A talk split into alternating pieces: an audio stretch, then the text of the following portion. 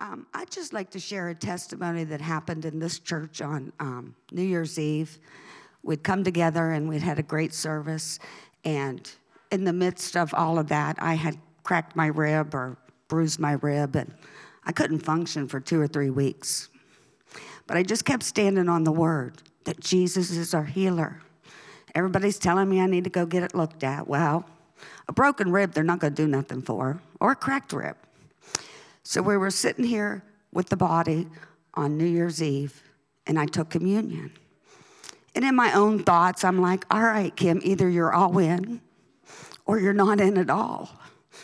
Either you believe his word is true 100%, or you need to leave. Well, I can't leave. So I chose on New Year's Eve to believe 100% that God's our healer. I took communion. Instantly, my rib was healed. That happened in this house. So God's pouring out his blessings and healings, and we're about to see a lot of healings happen. So praise God for his blood. Amen. That's that's a great testimony. That's we do we do have to come to that place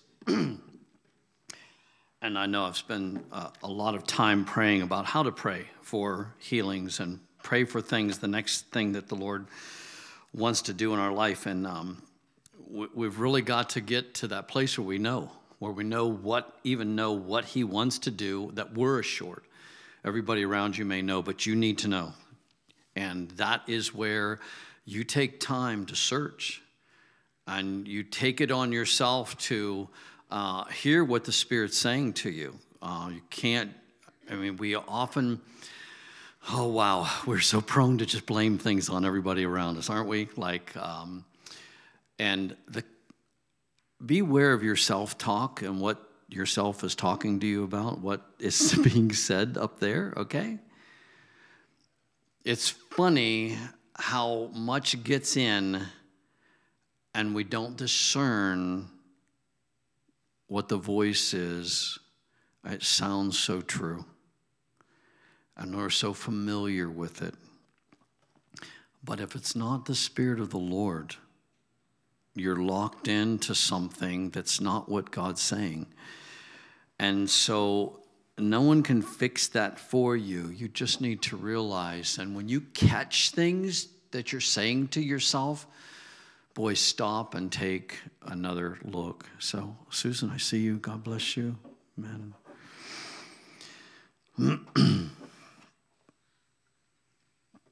we had uh, I had two funerals this week, uh, very unusual. One Monday night uh, down in Wellsville, and then then we had another funeral here Wednesday for what's actually my neighbor Josh Golding, uh, Susan's um, son, and um, we were just so happy to be able to do that for you in that tragic um, situation. And um, yeah, so we're contending for answers. Uh, and um, I, I, I, know I went to that fu- funeral feeling um, like, Lord, I have to battle this um, sense of failure Josh just lived down the road. I, I knew he struggled with things. I just didn't. I didn't know how to connect with him. I didn't know how to. Uh, a few people have. I know Maria got to pray with him, and I think Tom did at one time. There's different different touches we've had. He's come here occasionally, and uh, you know, all I had as a picture in my mind was this little boy, and um, we've got to. Uh, there's more. We've got access, and and we can't get like I'm standing in this doing this service and I was having my own overwhelming sense of you know not fa- not not coming up to the mark and and um, it's not enough to just feel bad about it and I've this is like there's been a couple funerals like this where I'm like this should not have happened and um, I remember when we would um, have our 24 hour prayer uh, once a month at, at the church and uh, at the tent. And um, often there was a sense that uh, we were so engaged in the spirit. And if something happened on that night, like an accident in the community, uh, I felt like that was our watch. Like that shouldn't have taken place. And there are so many freak things like that that happen, especially accidents. They like all of a sudden, boom, you know. And it's like there are angels. There are, there's the demonic realm. There are, there are spirits that want to take life. That's all they want to do. They don't care how they do it. But there's also the Lord and us and the Spirit and the angels that are protect, protecting. And I'm like, when I believe, when we're on our watch and when we're on our game, things just can't get by, should not get by. I, I just believe that. And we've got to, when we're praying and when we're having these times, we're not just praying for ourselves. When we worship, we don't just worship for ourselves. Susan, so fresh in my mind, she's saying, I, I, it was sad to see the tent go away because I could hear your worship down at my house just over the hill. And different people in the community, for better or for worse, could hear us because, you, you know, it was like a big, um, you know, a speaker like that tent. It just seemed to reverberate the, um, the sound we were practicing on Wednesday night or something like that. And but the reality, the spiritual reality is when we pray and we worship, it extends the boundaries of our influence in a good way. It, it extends the safety. It extends what, what extends the realm of heaven when we stand in our place and when we pray. And I'm, I'm reading a book right now, and, and this man's talking about, it's like Go into communities, not even talking about churches. He says, Your neighborhood, he was calling it. Your neighborhood. Go out and have discreet prayer walks and pray for your neighborhood. Pray that there'll be there's a change. And nobody even has to know what you're doing. And but it's it's very effective, it's powerful. We carry things. Uh, if we're asleep, then we're not on our watch, you know. And it's the uh, I think it's a big deal in the military. If it's your watch and you fall asleep, I think you're in a lot of trouble. Because everybody that's resting is counting on you having your eyes open and watching what's going on. And spiritually, it's not much different. And I want to make sure I'm doing my part, that I'm awake, that I've discerned how to uh, be on guard and hold my weapon, the weapons of our war- warfare. And uh, that allows heaven to truly, truly um, come in and have, uh, have its way. And oh, how much the Lord wants to have his way.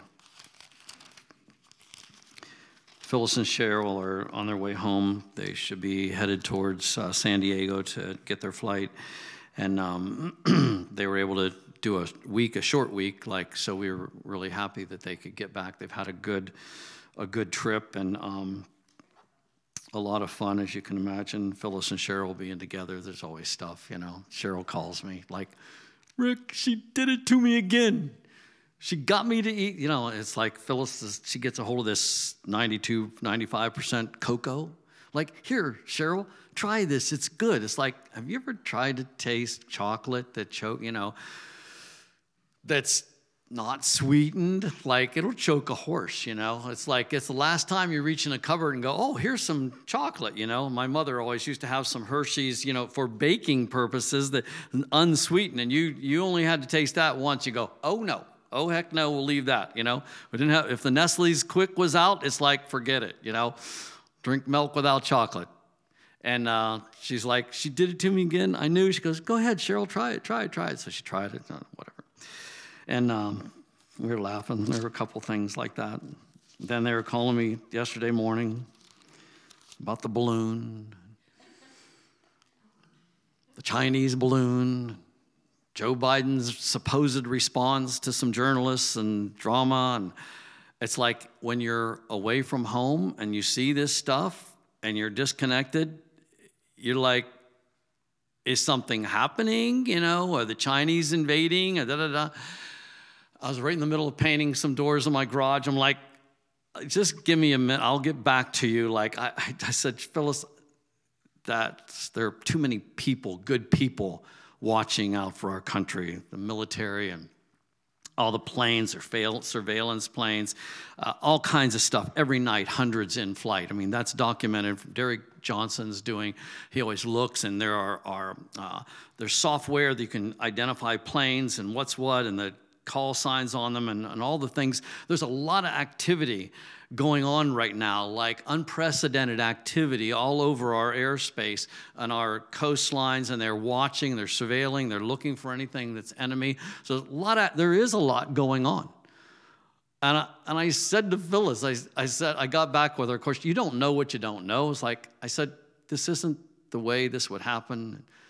Supposedly, he said, you know, you might as well learn Mandarin. The Chinese are coming. They're gonna, you know, they've got, they've got, they can outdo this with us. And I'm like, Phyllis, number one, that's not how a real president talks. If that's true, I don't know. And uh, it's like there are too many people watching. We're not to just have some balloon float over them and not we our guys our good guys not know that it's there what's going or what it's about or who it really belongs i mean everything about it.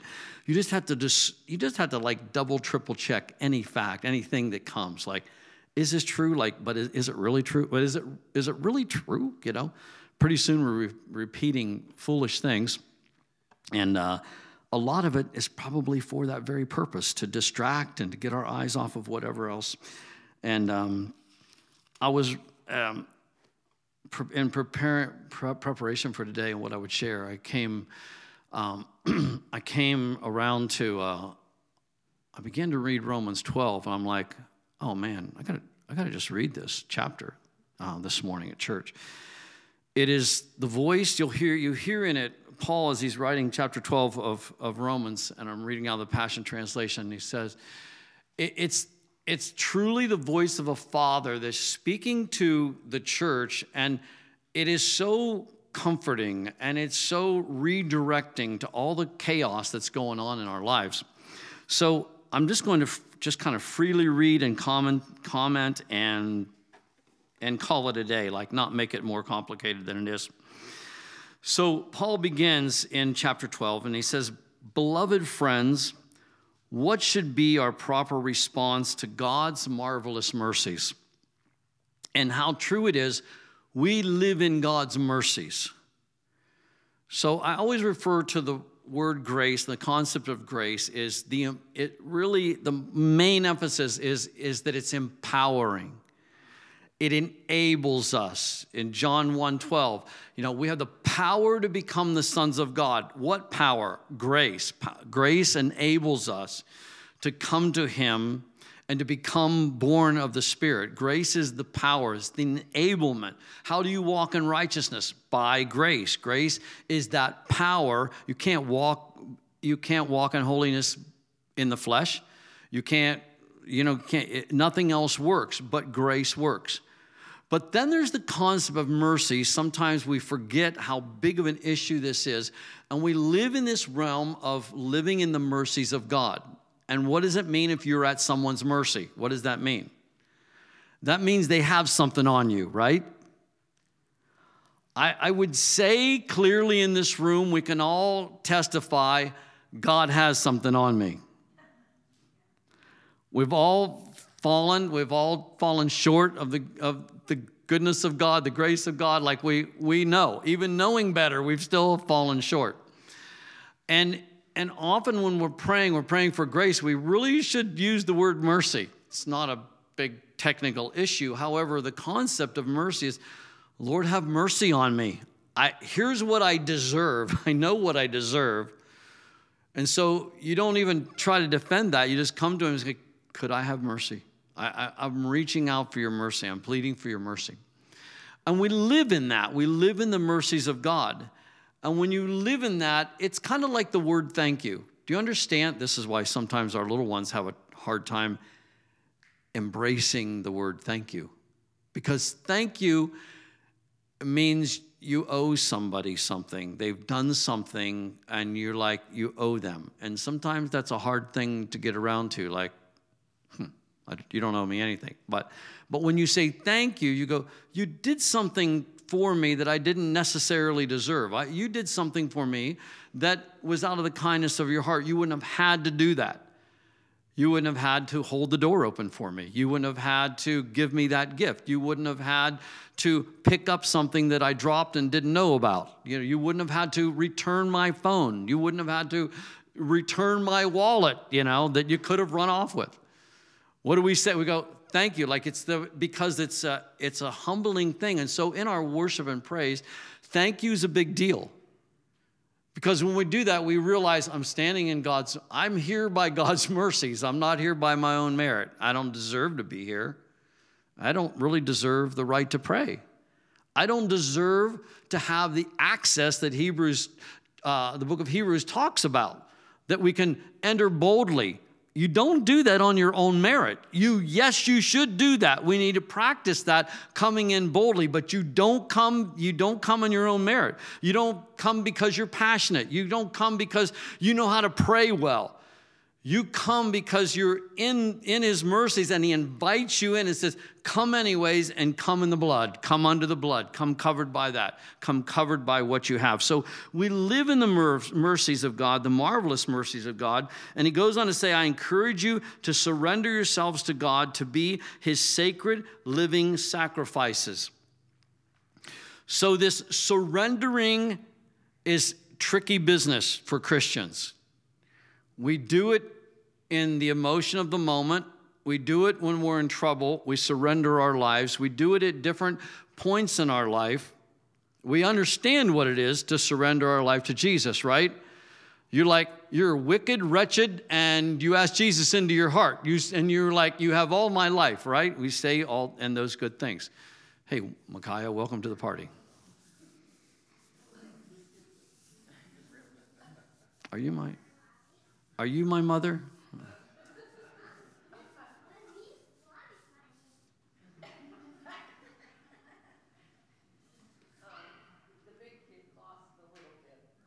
Yeah, yeah, it's yeah. The the real question is who's law. Yeah, that's who's who's in control and who's not. That's the real question. That's what I I like to watch and observe and like yeah, who's really in charge here. You know. Yeah, who's who's who's got somebody else doing circus tricks? Mm-hmm. Yep, yep, yep, yep. So I love our kids. I love our babies. And like, uh, like Hala quoted recently, church would be ugly without babies. She did. Yeah, I have. I had Maria send me the actual quote, and uh, she goes, "Church, it would be ugly without the babies." Well, it's so true. And um, when I heard that she said that, I went, "That's actually a truth." She doesn't. Again, out of the mouth of infants and babes and I've been in leaders' meetings, and leaders are talking about losing their young people and that their church has the death rattle. When you lose that and you lose the messy, distracting babies and toddlers and ones that run around, like um, I was laughing. We did our, had our worship practice this morning, and uh, you know when uh, you see when the military when they're tr- they're training for like rifle shooting and whatever, and they've got to really concentrate. You know to help to help enhance their training, someone will be distracting and play with their ears or do something so that they stay focused because there's always a distraction you notice that when you're you go to concentrate on something there's always a distraction if you're really good you can stay focused through the distraction you actually have to learn to do that Thus, the Chinese balloon, you know, stay focused. Whatever it is, just stay focused. It's not the point. And, and a lot of things in our life. And so I'm watching, and boy, the boys, which I, I probably should stop this, but I, I don't because I love our children running and playing and whatever. And um, as long as they're not putting people in danger that are in wheelchairs and can't walk. That, that I try to watch out for. And um, they're running around here, and it was like kind of like joyful chaos, or Harvey will be running around the chairs, and he gets going during our worship practice.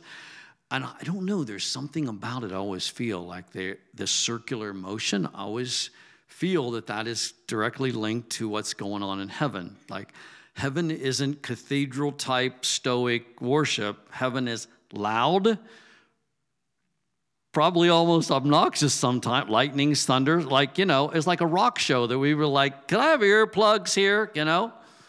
It's like, it's not controlled and, you know, it's like, it's, wow, it's off the charts.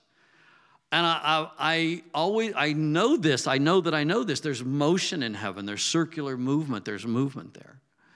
And when they do that, I, I feel that. And I'm like, oh, this is good for the team, stay focused, you know. All that. I love our babies, I love the children. So if they interrupt me once in a while, I just go, oh, aren't they cute? The worst is when our mothers decorate their children in these outfits. So, like, really? Like, who can pay attention to what's going on when this little girl walks in, like, with bonnets and dresses? And it's like, yeah. We need to continually renew this surrendering. And the reason we need to continually renew it is because there's no got you, there's no handcuffs that go on. There's no leash and collar that goes on when you surrender your life to Jesus, right? That's, a, that's important. You come in, you give it your all, and heaven never grasps, claps you until you become a prisoner of love like Paul was, and that's a whole nother problem. Whatever. What can you do for that? I can't quit doing this because I'm a bond servant. I've I can't I can't quit doing this, even though my life's in danger and I, I can't quit. I'm I'm hooked to this. Still out of their will. And if you have a if you have a dog that you say, my dog's trained, he never leaves the yard. He's perfect, like he's whatever. And uh, I'm like, yeah, what happens when you take that chain off of him that's hooked to the box? Is he perfect then? You know? Does he stay home then? It's like you can't call yourself free if someone's got a log chain hooked to you and you're hooked to the box, you're hooked to the dog box, hooked to the house, right? It's like this whole walk is based on freedom. And, uh, and until you can walk in freedom, you can't claim to be free. And that freedom is no chains, no, no binding. And sometimes we're like, God, make me do, you know, this. It's like, I know it doesn't work that way. I'm sorry. You've got to come and you've got to stay in your own free volition. And so, when we discern that we're getting off track, when we discern our heart is moved off the object of affection, which is Jesus, then we need to self adjust and go, I need to surrender again. I'm getting off to this direction. And it's actually very natural, it's very easy. We're alive in the planet. There are things that come and go, things we love, things we lose, things we gain. And, and you just have to steward all of that. You've got to keep even your loved ones in the right place. They must, Jesus must be first. Jesus must be before your wife, before your husband, before your children, before your grandchildren It's got to be first. It's got to be in that position. And as soon as as soon as the places get traded, then you need to you'll you'll know. You'll know something's wrong. You know you love something more than him. And so we continually surrender ourselves like this passage says. And then he goes on to say, We're living sacrifices and we live in holiness, experience all, the, all that delights his heart, for this becomes your genuine expression of worship. Remember a while back, and I've referred to this once or twice already, Phyllis asked the question, like she really asked a question, let everybody, let people answer. What is righteousness to you? What's holiness? What's righteousness to you? Like, how do you define it? And isn't it tough if you've been a Christian for any length of time? Holiness is rules. It's how you dress, it's how you talk, it's how you this, how you that. Like we have, here's what it looks like when we have this, this picture of this is holiness. And here, holiness is described as anything you do when you can feel his pleasure. Like you do this and you feel it gives God pleasure. The uh, athlete from way back, uh, Eric Liddell, that became an Olympian uh, runner. And, and his motto became very famous. And his motto was, uh, he, what he would say was, that he's quoted and known for, is that when I run, I feel his pleasure. He was a, he was a Christian, devoted Christian. When I run, I feel his pleasure. At the time, that was almost sacrilegious, like to say that. Now we're like, yeah, we get it. You know, it's more common to understand this. But that is what holiness should be like doing things. You're walking in holiness when you're walking in a way that you feel God's pleasure in what you do. And interestingly enough, we're going to move into these grace gifts that are on us. And in your grace gift, if you're in your gift, you'll feel this pleasure from the Lord when you're in that, when you're functioning in it. Verse 2 Stop imitating the ideals and opinions of the culture around you, but be inwardly transformed by the Holy Spirit through a total reformation of how you think. So, number one, awaken to the fact that your culture has influenced you greatly.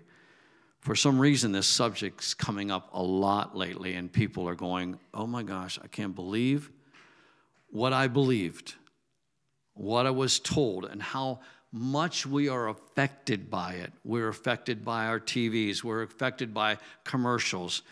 Commercials are, uh, the little bit that I see them, they're not just advertisements for products or for services. There's an agenda there. And they're, they're pushing their agenda. And you don't see it till you literally get away from it. And then you go, oh my gosh, that's it's just all over the place. They're pushing us. They're they're they're pushing you to believe this, to feel this. And the scripture all along has been saying, be separate from that. Discern what is the culture that is bad and discern what is good and discern the kingdom culture. So beware, be careful that you're letting that influence you. And, and it's it is it's tricky. It's tr- they're good. They're good at it. It's just a call to be careful. Be careful. Don't let them form. Let the scriptures form you and your, your values and, and the culture you live in. But be inwardly transformed by the Holy Spirit through a total reformation of how you think. So it matters how we think. Our minds need renewed. Again, it is, it, that is why it's so important to read your Bible. Try to keep it in front of you. Easy to get it set aside and not be reading it. It transforms you, it changes you just by simply reading, just by staying connected so that it affects you, that it calls you back to center. This will empower you to discern God's will as you live a beautiful life, satisfying and perfect in His eyes. So the call is to live in the way a way that you know the Lord. This it pleases the Lord what you're doing. And, and it's not just what we refer to as church things. I've, I've always, actually, I've needed it as, as I've, I was always called to the ministry, but I've always needed to have my hands on other things. It's just part of my, who I am. If you just put me in a church office and a pastor study and put aside, I would probably shrivel up and die. I, I can't function in that, in that, that thing.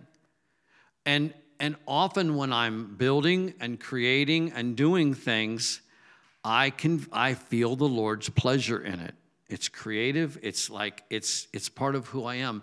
We all have those things. What would it look like if we were truly free to look for, identify those things? I believe that out of that, the Lord will supply your needs, take care of you, connect you with people. And, and when, when I'm in that, things, good things happen. I get to I engage with people I normally wouldn't. Like it's it's it's something that, because I feel alive in it. I found this thing, so I do it for that purpose. Uh, that's living in holiness. Finding that place, that thing, you go, wow, this is what I was born for. Like this, I feel the Lord's pleasure in this.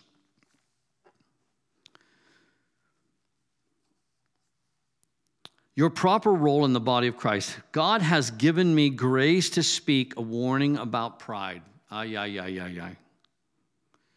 I would ask each of you to be emptied of self promotion and not create a false image of your importance. Instead, honestly assess your worth by using your God given faith as the standard of measurement. And then you will see your true value with an appropriate self esteem. Pride creeps in and pretty soon you're offended by all kinds of things and you're struggling for identity and you're not secure in who you are and what you're supposed to be.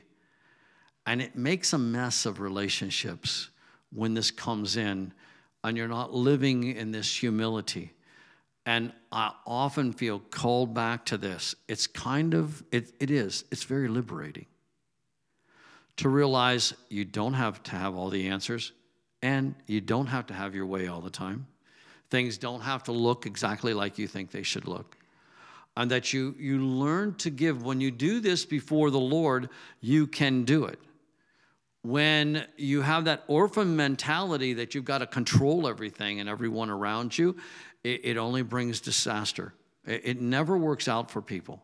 It's, it's always bad in, in the long run. But to come to a place where you embrace humility. The uh, old school, you know, saints that have gone before us, they would use the word a lot, um, mortification, which we don't use much in our, you know, our circles. But what they were talking about, what that always referred to is dying to the flesh. And it's kind of important because you stay alive to your flesh and you serve your flesh, let's just be clear it's not the same as being led by the Spirit, even though you might like to think it is. Not everything that you feel great about, you have to discern is this a spirit or is this just me, me, me being happy about something that feels good to me? And no one can figure that out for you. You, you have to figure that out for yourself. So there's this thing of choosing, again, you have to choose this to die to your flesh and yourself. You want your marriage to improve erratically right now? Make a choice to die to yourself in these in the things that you're just being self-centered about. And you have to discern that. I can't I can't give you the list. I can't tell you what is what isn't, but you you know. You know when you're just being stubborn about something, when you're just being self-centered about something.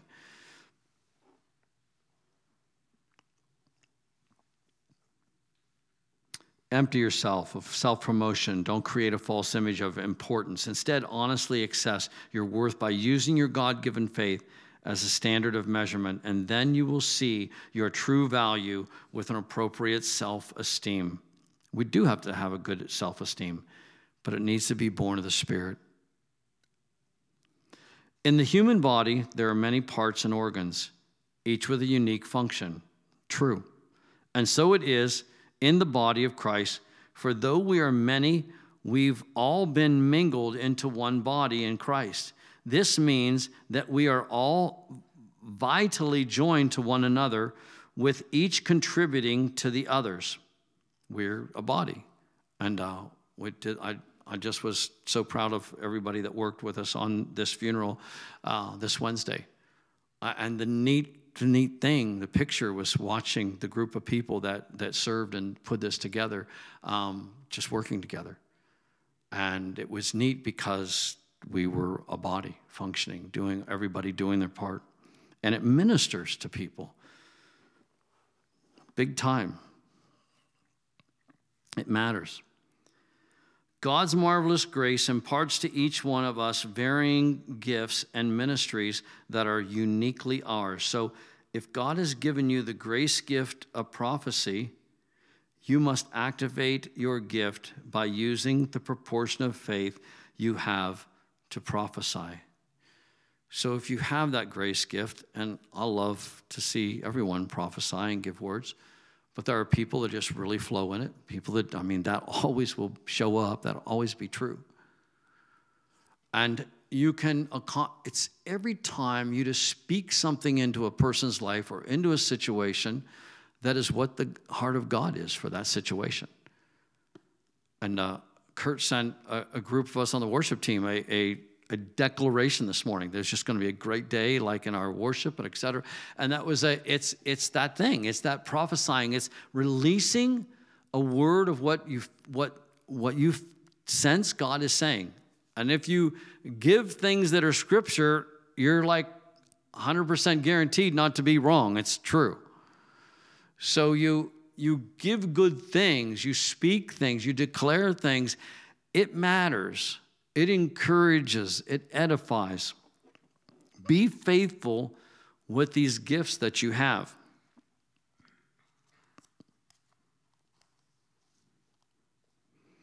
Verse 7 If your grace gift is serving, then thrive in serving others well.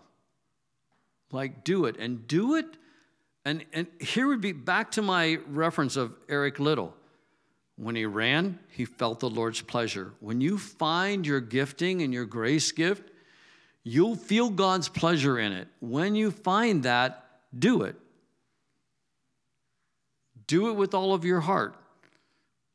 Don't allow yourself to be manipulated or controlled in it. Do it according this this is who's Lord? Jesus is Lord. Do it according to how he leads you and what he puts on your heart.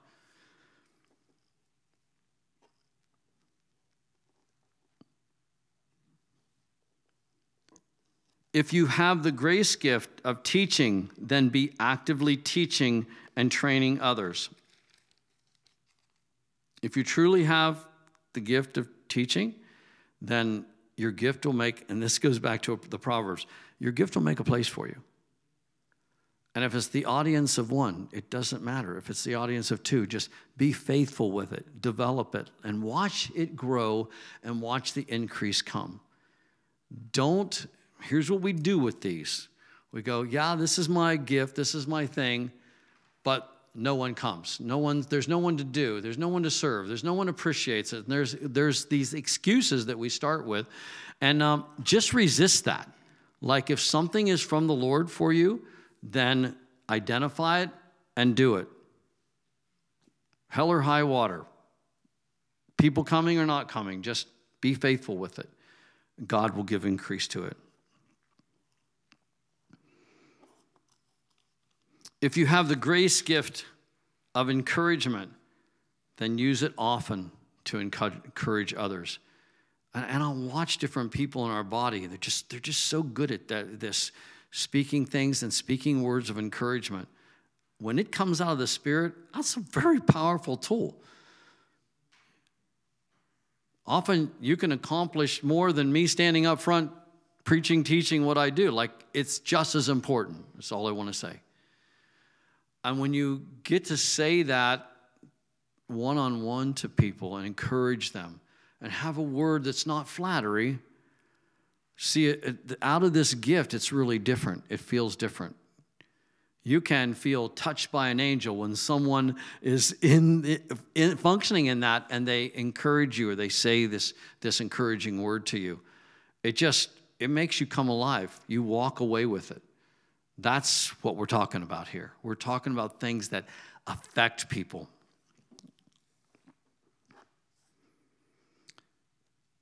If you have the grace gift of giving to meet the needs of others, then may you prosper in your generosity without any fanfare. Just do it without accolade, without nobody needs to know. Like, just do it freely. And again, very powerful when someone just discreetly gives. Giving can be a funny thing, it can be received awkwardly. Like, so if you have this grace of giving, there's a, you found a way to give that doesn't cause people to feel indebted to you. If the indebtedness shows up, then something's wrong with your giving. Something's not right, one way or the other. But a true gift of giving and a grace gift of giving, it's very effective, very powerful. If you have the gift of leadership, be passionate about your leadership. And if you have the gift of showing compassion, then flourish in your cheerful display of compassion.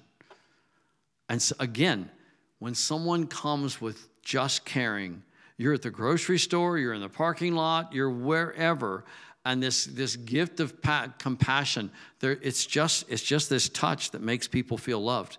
That's huge. It's some, in some way, it has this effect of, of feeling. People feel the love, they feel loved from you. Extremely important and radically missing from our culture. Let the inner movement of your heart always be to love one another and never play the role of an actor wearing a mask. So don't be fake. Despise evil, embrace everything that is good and virtuous. Be devoted to tenderly loving your fellow believers as members of one family. Try to outdo yourselves in respect and honor to one another. What a difference in a place, in a church, in an organization, in whatever, your workplace. You can you can practice this there. You go, you don't know where I work. it's like, well, take a chance and be different. Because there's, there's always this uh, dissension and speaking badly and finding fault with people. And what a difference it makes if it may even like cause people to take, be taken back by how you comment about something. But when, I mean, we all know you don't have to go far to hear criticism, complaint, and pointing of the finger. How, how neat. I always, I mean, if nothing else, defer to this. It's like, yeah, I've done that. Do you understand how diffusing it is if someone tells you something bad about someone? You can't always say this, it's not always appropriate, but there, you know, often you go, yeah, I've done that. It just kind of all comes down. Say this to my you know, our young women that are upset with their husband. I'm like, well, actually, yeah, I've done that. Like, I'm glad you didn't know me when I was, you know, so many years ago. It's a good thing. Because, wow, I had some bad things, you know, how I acted, my personality, how I would respond to things. Like, I'm doing way much better than I was. Like, and so when you, there are ways to diffuse that thing, that complaining, where there's honor, and you honor people, even people that are struggling or not doing well. A job that's acting, a, a, a boss that's acting badly, don't know the stress they're under. You, you don't know the whole story. And it's stressful to be in leadership. It's stressful to be the boss. It's, it's hard. And you need him to do well in his position because you, if you're working there, it matters to you. Find ways to bring honor and respect. Be enthusiastic to serve the Lord, keeping your passion toward Him boiling hot. Keep, it, keep your passion passionate. In our, in our worship, in our praise, in our gathering, like, thank you, Pam, running us through that exercise. Like, it's, we, we do. We need, we're often like, but I don't feel like doing that. And when we get pushed out of our comfort place and there is a release, um, did anybody else hear um, Robin Bullock this week on Elijah Streams? It's still there, still posted. And uh, he's declaring a revolution that is coming, a Jesus revolution that is unlike anything that has hit the planet so far. He said, Really? what we need to be doing is preparing for this coming. Now, I'm hearing this from a lot of different people. You can use the word revival, you can, re, re, you can use different words for it. And here's what Robin said in a nutshell He said, The people the Lord's going to use, not necessarily the people that you think He should use. They may not look like you, talk like you, have their, they could be rough. And I, I see that in some of the patriots, like and many of them that I follow and listen to, the citizen journalists, they're, they're Christians. They're rough around the edges. But if they weren't, they become that. Some of the doctors and different people that have been in this fight in this last four, five years, six years, like often they, they've come to know Jesus. Like there's a real transition uh, and they're fighting a fight. They're fighting the good fight. So we need to be keep our passion radiating. Don't like don't allow your love to grow cold. And the Holy Spirit, oh, like, and he uses this word with the glow of the Holy Spirit, and let him fill you with excitement as you serve him. So if what you're doing, you're doing good, and you dread it, or you're begrudging it, then you need to do a heart check. Like, pull up for a moment and decide why you're doing what you're doing. Whether it's going to work, coming to church, or whatever other thing you're engaged in, it's not legal, it's not okay to be doing a good thing with a bad attitude. You hear me? Like, and we all can get caught up in that. Like, do it for the right reasons. And if you're not doing it with a good heart and a good attitude, Uh, honestly, I encourage you, stop. You may look bad for a moment, it's like, but find out what's going on in your heart so that you need to do good things for good reasons and not begrudgingly. People, again, people feel that. Earlier, this admonition don't wear a mask, don't be fake. So he goes on to say, Let this hope burst forth within you, releasing a continual joy don't give up in a time of trouble, but commune with God at all times. I was thinking this so emphatically today as we are I'm going to stop there, as we were singing Wait on You. And it's, we're often asking that question, aren't we? What do I do next? What do I do here? Do I do this? Do I do that? Do I come here? Do I go there? And this, this answer probably would infuriate you if the wrong person said it to you. Well, wait on the Lord. You know, I have been. It's like, really? How long? How long have you been waiting? Like, have you have you suffered? Have you shed blood in waiting on the Lord? Like Paul said that to some of the believers. Like it's like, oh, you you're having trials, but you, yeah, you haven't even shed blood yet. Like, wait, wait till that comes. Wait till you're so persecuted about doing what's right that it costs you your property. You lose your house. I don't, we don't even know where to put that, do we? I don't. Like, oh my gosh. But that was the devotion that the early Christians had, the believers that are in the Bible. Like, they were joyful and they were suffering. In some of those instances, they were suffering the loss of things that were dear and precious to them. And so, when you wait on the Lord, like it is an activity, it's a big activity to set your eyes on the promise and what you hope for and stay steadfast on it and then wait for the Lord to bring that to pass. Wait for the Lord to bring that. And, and in the midst of that waiting, if you get direction to do something, you do it, you obey. But you're not just checked out, watching television, overeating, like, don't do that. Stay engaged, stay on the on the point of what you need to see fulfilled in your life. It's a good thing. And wait on the Lord. And that waiting is an activity. Psalms 27 talks about waiting on the Lord. And, and the definition of the word Brian Simmons talks about, it's about entang- being entangled with the Lord, like being wrapped around. Your waiting needs to look like you hanging on to Jesus' leg. It needs, it needs to be you disappearing in his robe, like you're just you're you're hanging on to him, you're you're one with him.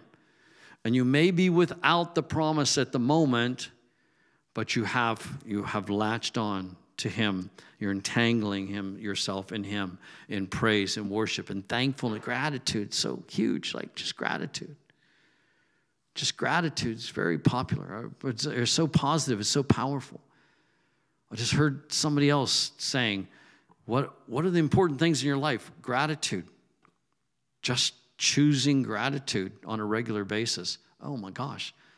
It, it just opens things up, opens doors. Let's pray today.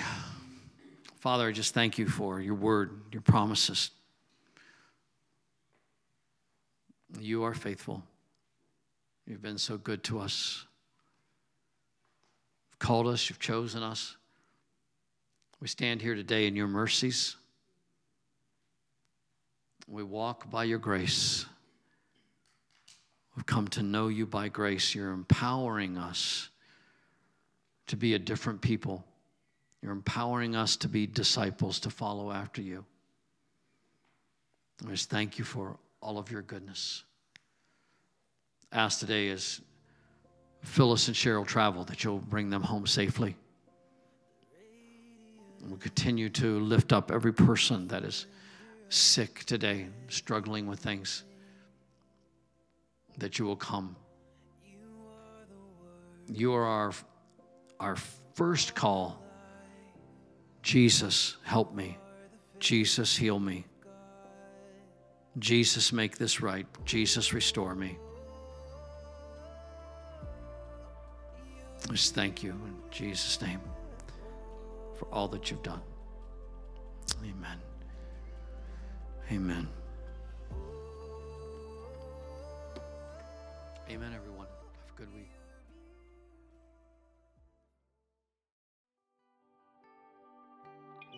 What better lyric to hear as you're going into communion than, than to hear, I will meet you here?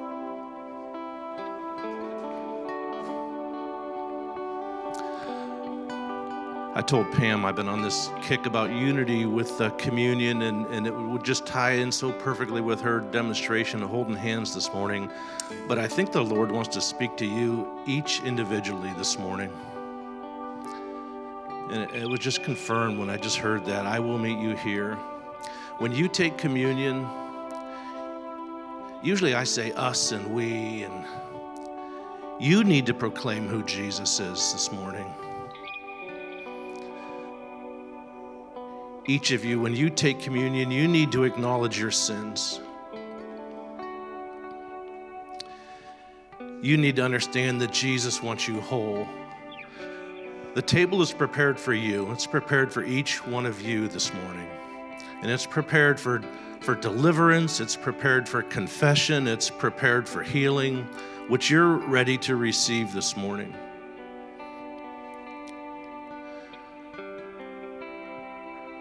When we think of, of Christ and, and the stripes that he received, we often think of our physical healing. But remember, he's, he's here for broken hearts and spirits, he's here for a sound mind.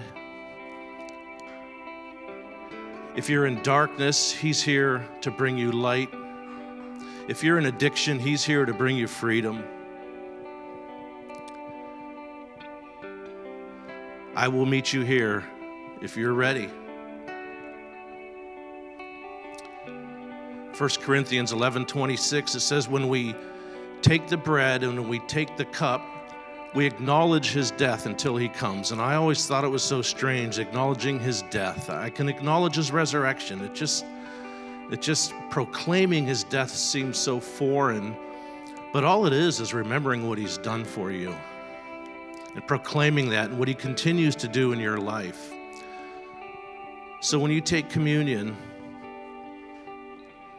you proclaim that healing, you proclaim that life, you proclaim that deliverance. So come to the table this morning. We take communion for the healing of knees and hips and backs. Amen. We take communion this morning for the healing of cancer. Amen. We take communion for the light of, of those who are in darkness. Amen. For those who are uh, in addiction, we take communion this morning for freedom. Amen. So come to the table for communion. It's prepared for each of you.